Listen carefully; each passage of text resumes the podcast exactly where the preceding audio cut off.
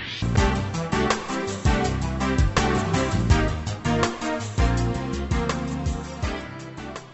Welcome to Emotional Savvy, the Relationship Help Show. I'm Dr. Roberta Shaler. If you're ready to increase your confidence in conversations and conflict, deepen your self awareness, expand your connectedness, and enrich your relationship with yourself and other humans you care about, and even those you wish you didn't, you're in the right place. Enjoy today's episode.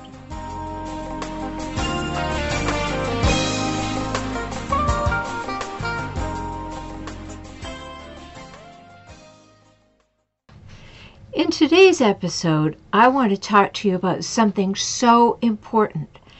We all know that we can read all kinds of advice about speaking up, say something, don't don't just sit there, don't take it. But what's stopping you from speaking up? I'm Dr. Roberta Shaler.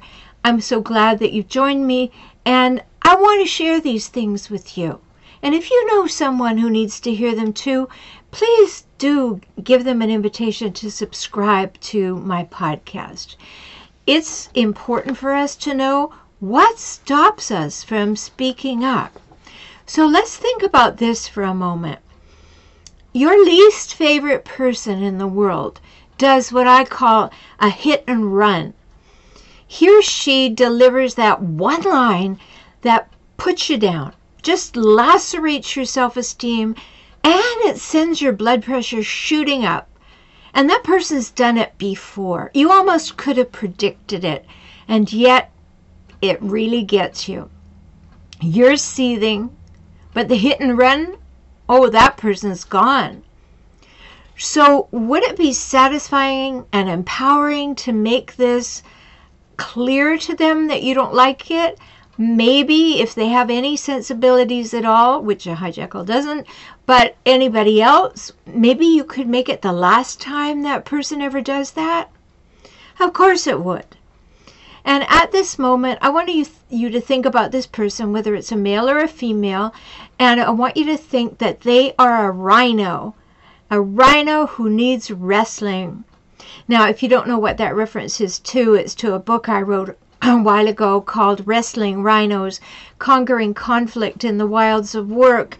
And I, I wrote it when I was consulting to many companies and speaking at many big events that were for people in the business world. But everything in it applies to every relationship that we have. So you may want to go and have a look for it. It's at Amazon.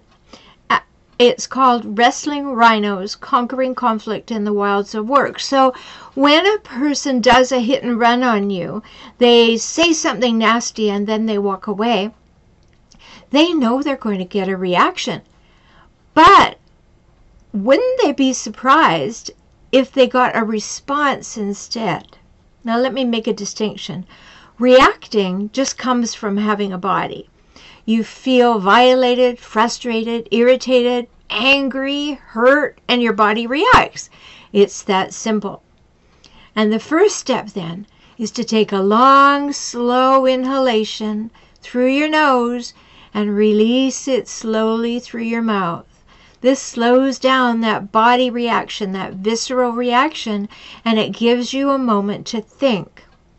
And in that moment to think, I want you to think this. Ask yourself this question while taking that breath in. What do I want as a result of this exchange? Do you want that person to feel like he or she gotcha? Oh, that'd be simple. Just give them a killer look, or cry, or sputter, or swear, or walk away feeling horrible. And yes, then that person got you. But do you want her to realize that she can't treat you that way? Then it's time to speak up. But do you trust yourself to speak then? Are you at a loss for words while you're squirming to take the knife out of your back? Or are you afraid of her reaction if you do speak? So, what's stopping you? I had to figure all this out for myself. So I'm just happy that I found something that works and I want to share it with you because you deserve to be treated with respect just because you breathe. Unless you've done something so terrible that no thinking person would ever consider engaging in conversation with you, you deserve to be spoken to and with respectfully. So, first, you have to believe that. Got it? Now, are you an avoider? Some people will take all kinds of abuse. They'll simply lie down and take it rather than speak up. Now, if that's you, it's definitely time for a change. If you happen to have been raised in a kind of peace at all costs environment, think about this, examine it, and see if it's actually what you believe. People have no right to walk all over you, but they will if you let them. So it's time to stand up, brush your doormat self off, and speak up. No one has the right to treat you badly. No one, including that hijackal in your life. I'm going to talk about that a bit later. So, are you an avoider or are you an accommodator? In your head, you might say something like, I want you to like me so much that I'll just keep giving you what you want. It doesn't matter that I'm suffering over here. I just want you to be happy. Oh, if that sounds like your internal conversation, or worse, your behavior, give your head a shake. You have feelings and opinions and desires and preferences, and you have a right to give them voice and have them considered in any relationship, including the hijackal. So take another breath now and fully take up the space that you're standing on. Tell the truth about what you want. The first step in speaking up is to believe that you deserve to be treated well. Now, that's a big step for many people. To actually believe that because you have the right to take up space and draw breath, you also deserve to be treated fairly and respectfully. That's the first big step, is you believing that. The second is to be willing to tell another human being how you feel and what you want. Now, again, a hijackal doesn't care. We know that. So if you're new to the concept of hijackals, those are the relentlessly difficult people in life. Those are the people who hijack relationships for their own purposes and then daily, relentlessly scavenge those relationships for power, status, and control. So a hijackal doesn't care how you feel and what you want.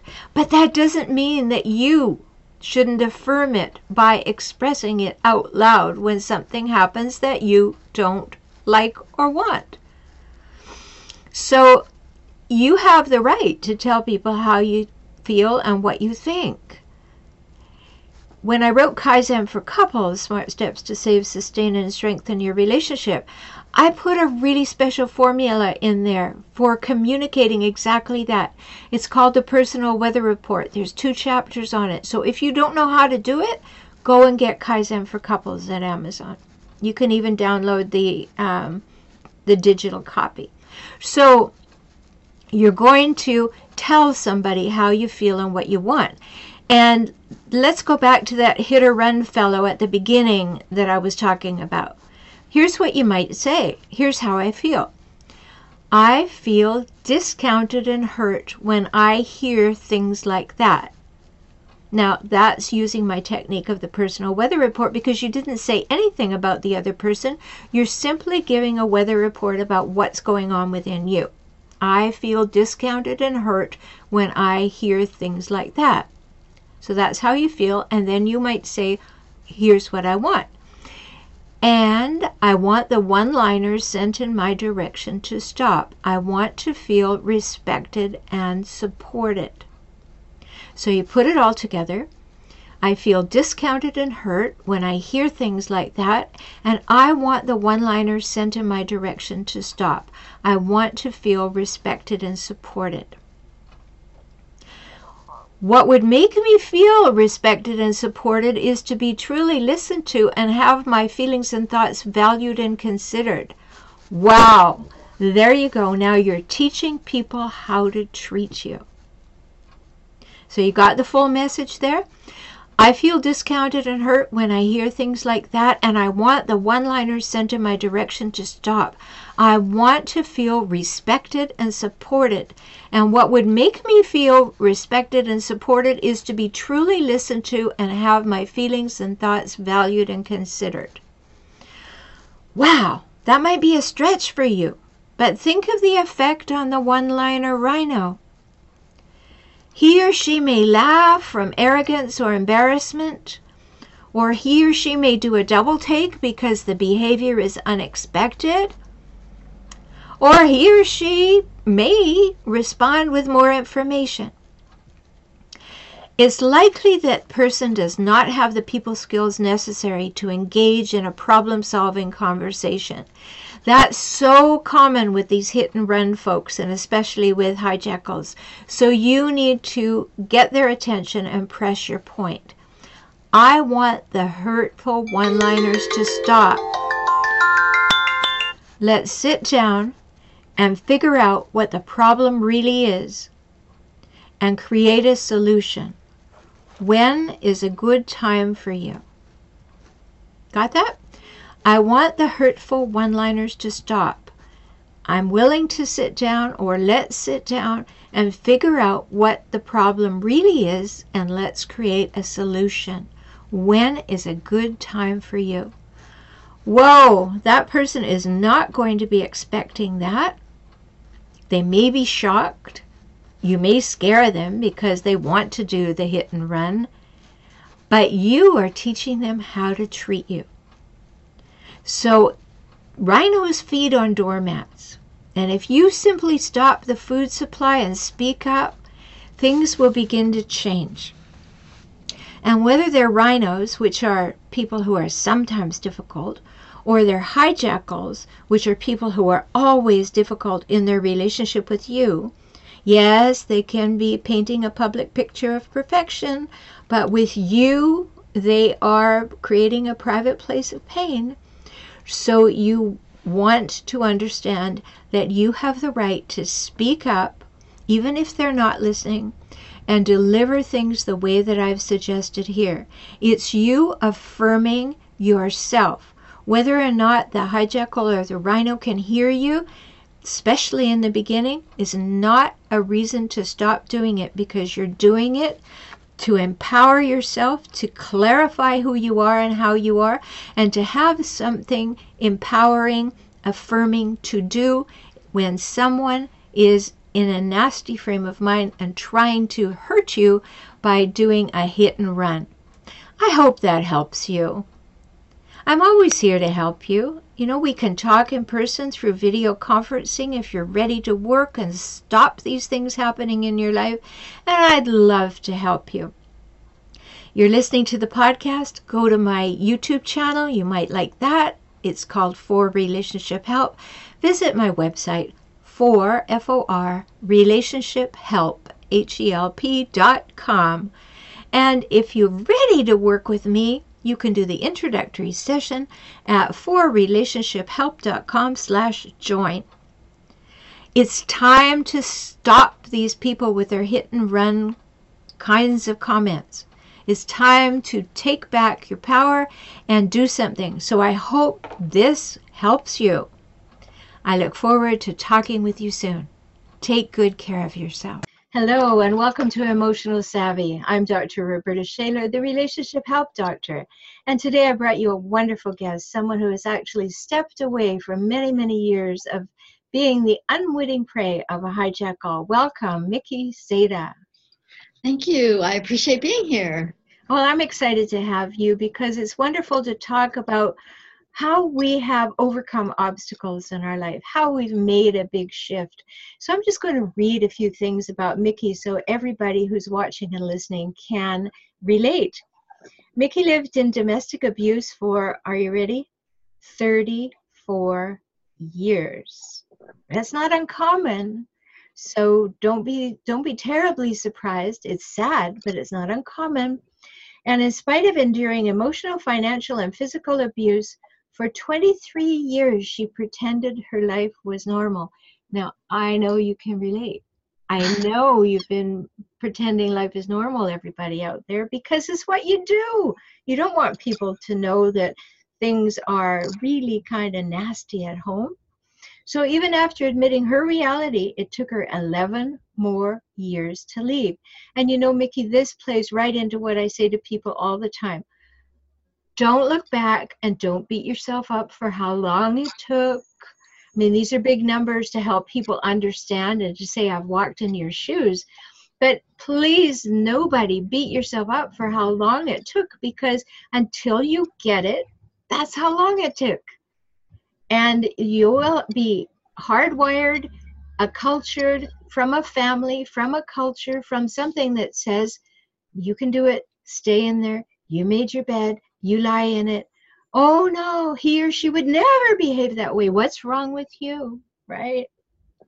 So, what Mickey did to turn all this into something that was really of benefit to the rest of the world is she created the Surviving Abuse Network. So you can go to survivingabusenetwork.com and learn so more because she's a content creator, a catalyst, and an advocate for women who have escaped domestic abuse. She has a great weekly podcast, which I've been on, Surviving Abuse. And you can listen there. You can take uh, in her videos. You can help her grow and help her with her mission to inspire hope and serve as a beacon for thrivers, which you are, which I am, which hopefully everybody listening and watching is. So, Mickey, after all those years added up and the 11 more years added on, what was the final thing that got you out the door? Well, that's a great question. You know, I um, as I said, I pretended that I lived in a wonderful world. And part of the time I did. And uh, we own businesses, so uh, I was involved a lot in that. I say that I had a sign in front of my house that said, I'm fine, thank you very much. like most of us do. Yeah. So what happened was every single time I would get bruised, physically or emotionally, I would say, That's it. That's the last time. That's the last time. That's I said that I don't know how many times many, many more than. Um, well, I, I did it as many times as it took. right. But finally, one day it was in October. It was gorgeous. We lived in an area where trees were starting to turn colors. I came home from the from our business early. I was sitting in a chair. I was all relaxed, having a wonderful cup of tea. In came domestic violence. I don't even know why. I don't know what he was. I don't even remember what he's mad about. But I was pinned to the chair. I was bruised, and it was horrible, horrible, horrible. One more time, I knew that he would apologize, but this time it clicked. This time I said to myself, I'm done. I'm done. Now, I had been doing some personal growth previous to that. And that's why I'm so big on personal growth because once you, you start realizing that you have value and that what he tells you isn't true and that you don't deserve this kind of thing, you stop playing the head games, I say. Then uh, a, a, a real, a true reality shows up. And that's what happened for me. Finally, the true reality showed up. And I, I gained the confidence to just took me four more months, four months before I left. But I was working on a plan. I was kind of trying to figure out how I was going to do this, found a place to live, you know, all those things. So um, that was the final straw. That was the final straw. I finally believed when I said, this is not happening to me again. Well, I'm so glad that you told that story, not because I'm glad it happened to you for any stretch, but that it just exemplifies however long it takes is how long it takes. And when the penny finally drops and says, I don't deserve to be treated like this a moment longer, I'm going to make a plan to get out that's a very important moment. And that may have dropped and it took you a while to get out. You said it took you four months. I know people who have taken two years, but they never changed their plan. They were getting out. And what I always tell people is unless there's physical or sexual abuse, in which there was in your case physical abuse, stay there, empower yourself, do your own work, figure everything out, get your finances in order, get things back in your name because so frequently the hijackal has somehow magically charmed someone at the bank and now your name is not on the car or the house that you thought it was. And so we need to get all those things in order and then you will be ready, you will leave empowered or much more empowered than you would have been if you just got angry or hurt and walked out with nothing. So, yeah, so what what did you do in those 4 months, Mickey? What I what I did was first kind of I journaled a lot. I journaled a lot at first because I wanted to solidify in my mind what I had to do. So I journaled about things I needed to do. Then uh, we worked together, my my ex-husband, my abuser, and I. And so uh, part of my job was to go out to other towns to promote our business. Yeah. We owned golf courses, so I would go out to promote the golf courses. And he thought I was doing that, but actually I was using that time to go to the bank, do some things that I knew he wasn't paying attention to, and uh, start looking for a place to live. The only uh, I was afraid. I was very like like all of us are. I was afraid of what I was doing. But each time I would go and do a little bit more, I gained more confidence, I gained more strength, I gained more uh, assurance for myself that this is the right thing to do. Mm-hmm. Now, also, we had a vacation plan. We we always went for two weeks to a beach, and I. It's really silly, but I thought, well, I want to go on that vacation just to make sure. Uh. It's like we always just well, I'll speak for myself. I wanted to be sure I did absolutely everything I could do to make this thing work. I knew it wasn't working. In fact, we went to visit some friends, and while I was there, I took my friend to lunch and said, "I'm I'm telling you, as soon as this vacation's over, I'm divorcing him, and I'm and I've got a plan, and this is what I'm going to do." So, so part of my brain was saying, yeah, let's see if I can, if I really am done with this or that I've done everything I can. And the other part of my brain is saying, get the heck out of here. yeah. And, and, you know, that that's your young person's brain. You know, when we were growing up, there was all kinds of things that we heard all the time, like you made your bed, you lie in it. Well, that was your choice. You know, you live. Don't be a quitter. That's right. You know, like there are no quitters in this family. And so we have that young, young um, conversation going on in the background. And we have to always remember, everybody, that our brain is not completely developed till we're 25. So we've got all this stuff going on all those years from the moment we drew breath until it's solidified. And we often don't go back and see what's in there. So when I hear you saying that, Mickey, I hear you talking to the fact that okay, I even had to go on a vacation to check after all these years to make sure like um, is it really as I think it is or is it as bad as I think it is or is there a way around it? And that's what we have to do as I said earlier in the program. You do what you have to do until the moment you go that's it. I'm now done. it's exit plan. There are no turning back. And you may hit that place a few times. You know, don't beat yourself up about it. You may hit that. Did you try therapy, Mickey? I did. I, I had a therapist. Um, actually, I had a counselor and a therapist, which I felt like were two different things. But they both helped me tremendously. They both were people who understand understood domestic abuse, which was vital to me because I wasn't sure I understood it. So I wanted, I didn't want to go to just anybody. I wanted somebody who got what I was saying. And both of them did. One was a man, one was a woman, and they were terrific. Um, and that helped strengthen me too. That's part of what I did in the four months. I, I found a couple people I could talk to and uh, explain my situation and decide. And that's how I made a plan about how I was going to leave. Mm-hmm. The um, and that's frightening too. I knew he never used weapons. It wasn't anything like that. But of course, he threatened to kill me. And you know what? You believe it. That's a bit. Well, anybody listening to this who's lived in domestic abuse knows you believe it. Yes. So that was in the back of my mind, you know. But um, and ultimately, between my my uh, female counselor and myself, we decided that the way for me to go was to leave a note because if I tried to have a conversation, I would I would not have survived. He wouldn't have killed me, but it wouldn't be me.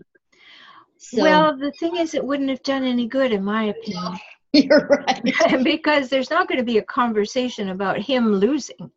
Oh no. That conversation is never going to happen That's with a right. hijackal. That's right. They're only winning. They're only going to win. Yes, so a hijackal has to win. And if you haven't tuned into the emotional savvy before, hijackal is my term for those people who are relentlessly difficult.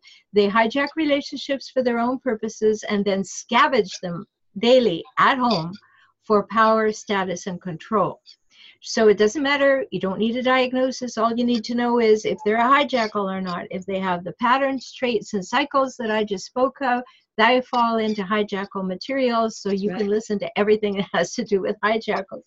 So I think it's wonderful that you found somebody who would believe that there was domestic abuse and knew what to do about it. I have had people that I've spoken to, and certainly my clients who come from all over the world, as I'm sure that you talk to people all over the world as well. They all have the same experience of having gone to someone who didn't believe them and told them what they could do to be a nicer person Exactly. make it stop. And Yep. you, did you ever have that experience, or were you just fortunate? No, I didn't. I was fortunate. I was fortunate. Uh, I think that I had done enough personal growth and enough research to understand Right. that not everybody gets it. So I, I think that was a lot of it. I think that was a lot of the direction. Yeah, I think it's a very important conversation, Mickey, that people why people stay. And there are children involved. There are all kinds of things that, that will keep you there. Financial matters, this thought of loss, loss of finances, loss of family, loss even of the plan for your future. I mean, we buy into that, especially as women. We we create the dream, like it's going to be like this, and then we'll have time, and then we'll go on vacations, and then when we go on vacations, it'll be better. All Right. be downtime, Right. you know. It's all the head games we play. Absolutely. yeah so that's a very important thing and and you know i think a big question and i know you have a free gift for people and i'm going to put that in the show notes but that free gift is a checklist that mickey's provided so that you can find out.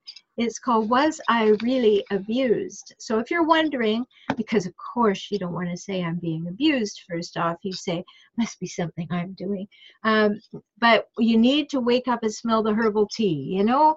You may be being abused. So you want to go to Mickey's checklist, and uh, I will put it in the um, in the show notes. But even if you Great. go to survivingabusenetwork.com, you will find it easily.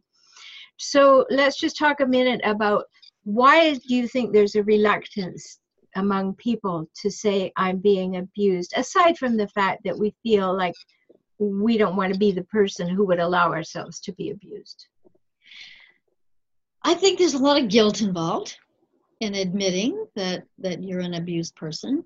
I think that in some part, on some level, we believe that if we've stayed, whether it's eh, more than once, more than once being abused, emotionally or physically,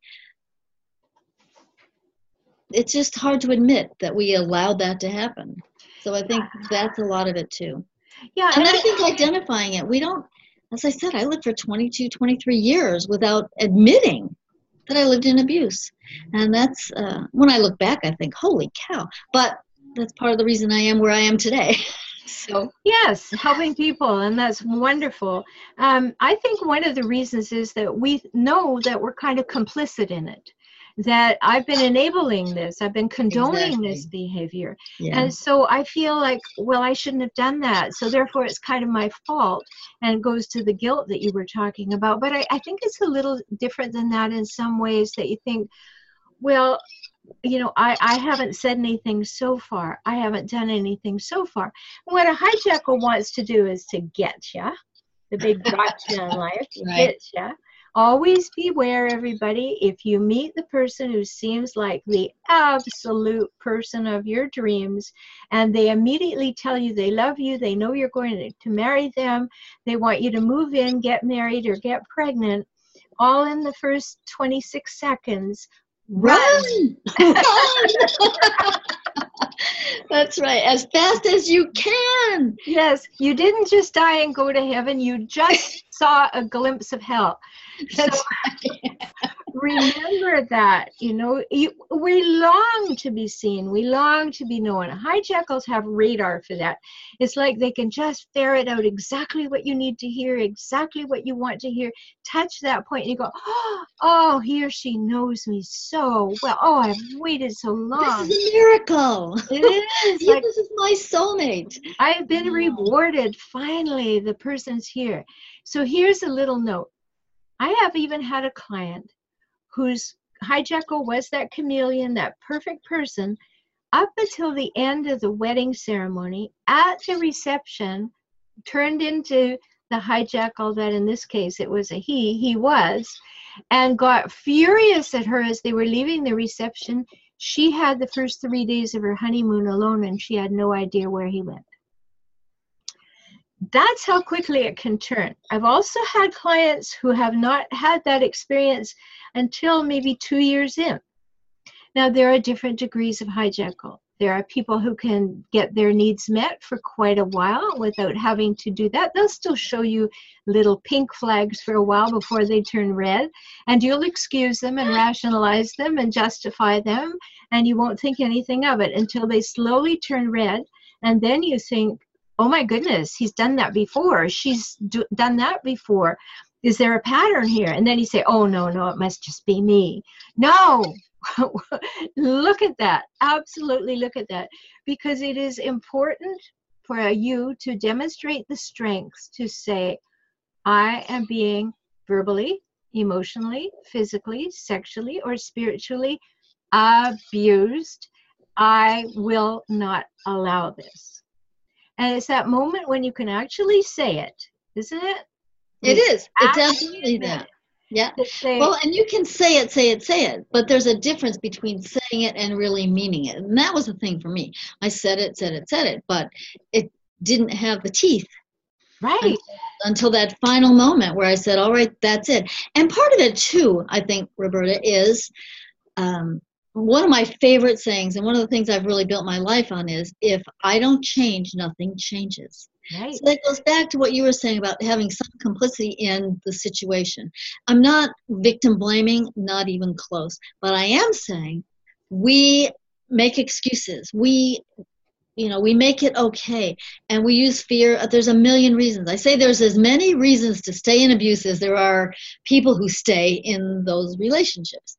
But there's always the reasons seem like they make a lot of sense at the time uh, once you get out and you look back and you go, well, maybe that wasn't as reasonable as I thought. but it still comes down to um, there's, like you said, there's something in there. There's something in our training, our conditioning. I call it uh, life pattern. There's a life pattern there that goes right into making this abuse feel normal.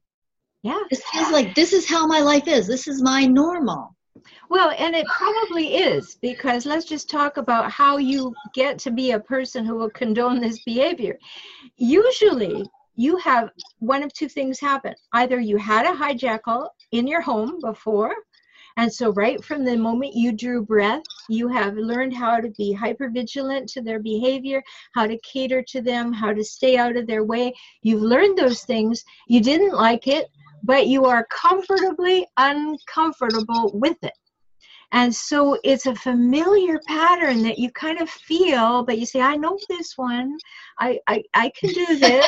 yeah, yeah, yeah, yeah. And so there's that. The other one is that you are this unsuspecting, wonderful person who's kind, nurturing, and fabulous, who believes that you can help this poor person, that you can nourish them, you can love them, you can. If I just love them. him enough. Yes. and, and then you beat yourself up with if I were more patient, if I were more kind, if I were more nurturing, if I were less demanding, if I were more compassionate. And then you maybe get some kind of spiritual direction, and then somebody mentions those words. I've written a lot about it unconditional love. And then you go, oh, you know, I'm not unconditionally loving to this person who is destroying my life and hurting me and my family please don't be unconditionally loving to them. Be unconditionally loving to yourself and remove yourself. Um, but it's very, very important to know what your background is because if you are this wonderful person who thinks you can go the extra mile and give till it hurts i'd like to strike that phrase from the english language um, you you may be this wonderful person and they say wow look at that. She or he is going to do anything for me. And i can ask even more and they'll give me even more and even more and even more and it's so important for us to really get that we have learned this in our younger years either by being kind of naive to, because we've never met these people or being raised by them and not knowing any differently to be able to distinguish it's exactly true.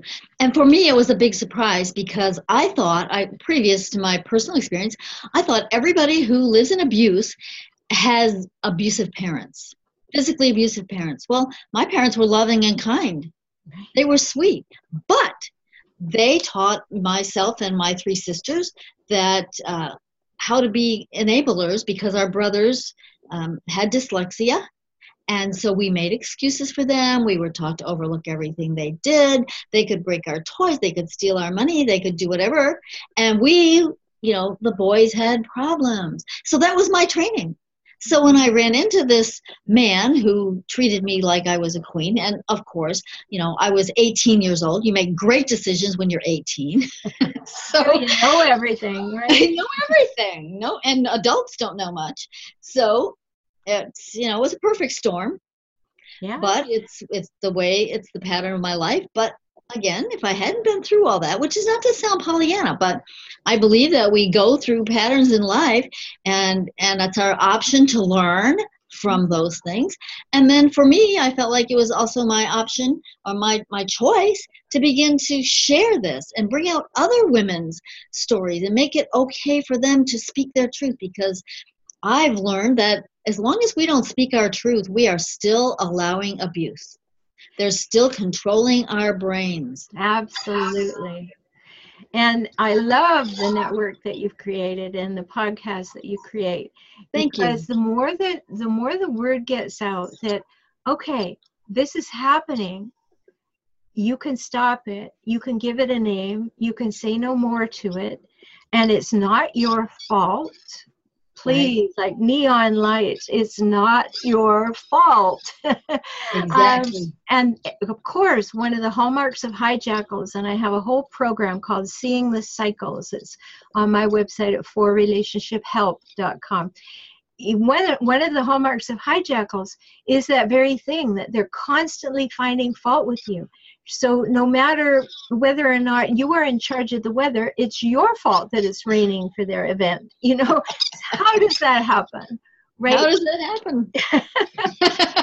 maybe in your case, every time you wanted to play golf, it was your fault that it was raining. Um, but it's so insidious.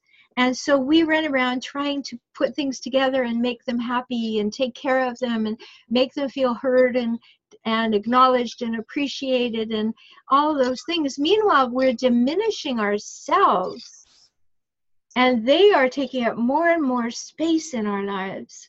And we are just relegated over to this little tiny place where we feel really lucky we're allowed to still breathe. And at that moment it's very important to say Whoa, i'm going to get rid of those walls. I'm going to expand outwardly I want everybody to know I'm talking to Mickey Zeta. She is the CEO of SurvivingAbuseNetwork.com, and she's lived it. She's removed herself from it. She's looked back on it and learned from it, and she has wonderful things to share with you. And it's always a nice blend for me you know, as a mental health professional, to be able to talk with somebody who's been through it in the trenches too. I mean, I have been through it, but you know, really done something with your experience. Mm. So it's great to talk with you. I want to tell everybody again in the show notes, look in the show notes. We're talking about the free gift that Mickey has for you. And it is called Was I Really Abused? A checklist. So you can find out Won't be any question in your mind anymore. there won't Nikki be. and I could tell you right now that if you're listening to this and going, yes, you've been abused. That's right. but if you need to revalidate that, you know, like what Mickey did on her vacation, her last vacation, going to validate she's being abused. If you need to revalidate that, go to her website, survivingabusenetwork.com, and look for that free checklist. It's right on the homepage anyway, but I'll have it in the show notes for you. So, Mickey, if you had a piece of advice to give to that your 18 year old self who has just met the perfect person and everybody around you is saying no no no little girl that's not a good choice. Or in my case my hijackal parents both of them were saying he, he he had gone i had thrown the guy out said i don't want to ever see you again in my life. Um, and so he went around he went around to my godparents. He went around to my parents. He started courting them with flowers and everything. Pretty soon they're putting pressure on me. Right? This stuff happens. It happens. It happens. hijackals will triangulate. That means they will go and find other people to work through to get to you. So these kinds of things happen. Mickey and i have had the experience. We've learned from it. We've grown from it. And we help other people to see it sooner and do something about it so what would you say to that 18 year old mickey if she were listening Ooh, that is a tough question. What would I say? I would say, listen. I'll tell you a quick story. I used to say for years and years and years, I said, you know, my my parents were very liberal with rules and that kind of thing. And I, I used to say, if they would have just sat me down and said, you know, Mickey, this really is not a good idea. If they would have just done that, I probably would have listened. Well, I was speaking with my youngest sister, who at the time I was 18, she was eight. Now we're adults, she's visiting me, and I, I said that to her, and she said, What are you talking about? I said, What do you know? She said, I remember sitting on the stairs listening to mom and dad talk to you and telling you this is a mistake. You, you know, you're too young. What's your rush? Go to college, you know, whatever. I didn't listen. So that would be my advice to me. Listen. Listen. you know, and that's really hard advice, good advice, but hard advice because when we're 18, we think we know everything and everybody should hire us right away uh, That's because we're so brilliant, you know, and we Yeah. know what we want, and I'm entitled to my life, and don't you tell me what to And don't tell me what to do. Right. Yeah. I actually, one of my friend's parents said, Mickey, you're so young. Why, why do you want to enter a relationship like a marriage? And my little smart 18 year old mouth said, just because you have a lousy marriage doesn't mean I'm going to. Oh my goodness. Goodness, I'm telling too much on myself. But that's where I was. I was convinced this is what, you know, this guy had money. He was on a good track. He had a brand new car. He treated me like a, you know, I bought I bought the picture. I bought the glitter. I ignored the red flags. And obviously I ignored my parents. I'm not unique. Yeah. It was with hijackals, it's all style and no substance. Yep. And we really get that swag. We like that swag. well, thank you so much for sharing your story with us, Mickey. It's been great to talk to you, and I'm glad you were part of Emotional Savvy today. Well, thank you. Thank you for inviting me. I, I feel honored to be your guest and uh, it's it's been a lot of fun. It's been fun for me too. My guest today has been Mickey Zeta. She is the CEO of SurvivingAbuseNetwork.com.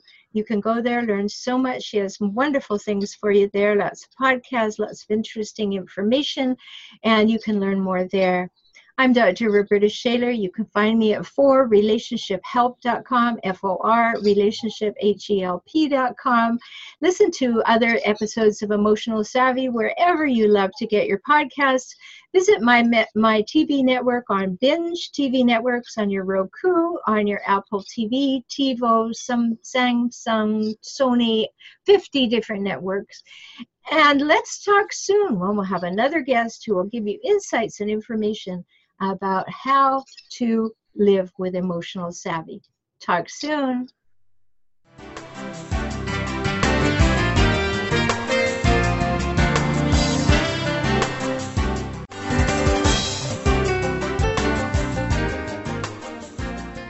Thanks for being here for today's episode of Emotional Savvy. If you want to deepen your emotional savvy, make shifts in your relationships, and enjoy life and relationships more, work with me, Dr. Roberta Shaler. Get my books, enjoy my courses, or work with me directly. You can do that by visiting forrelationshiphelp.com, F O R relationship H E L P.com, and subscribe to Tips for Relationships now. Don't miss a thing. Be empowered this week with more emotional savvy.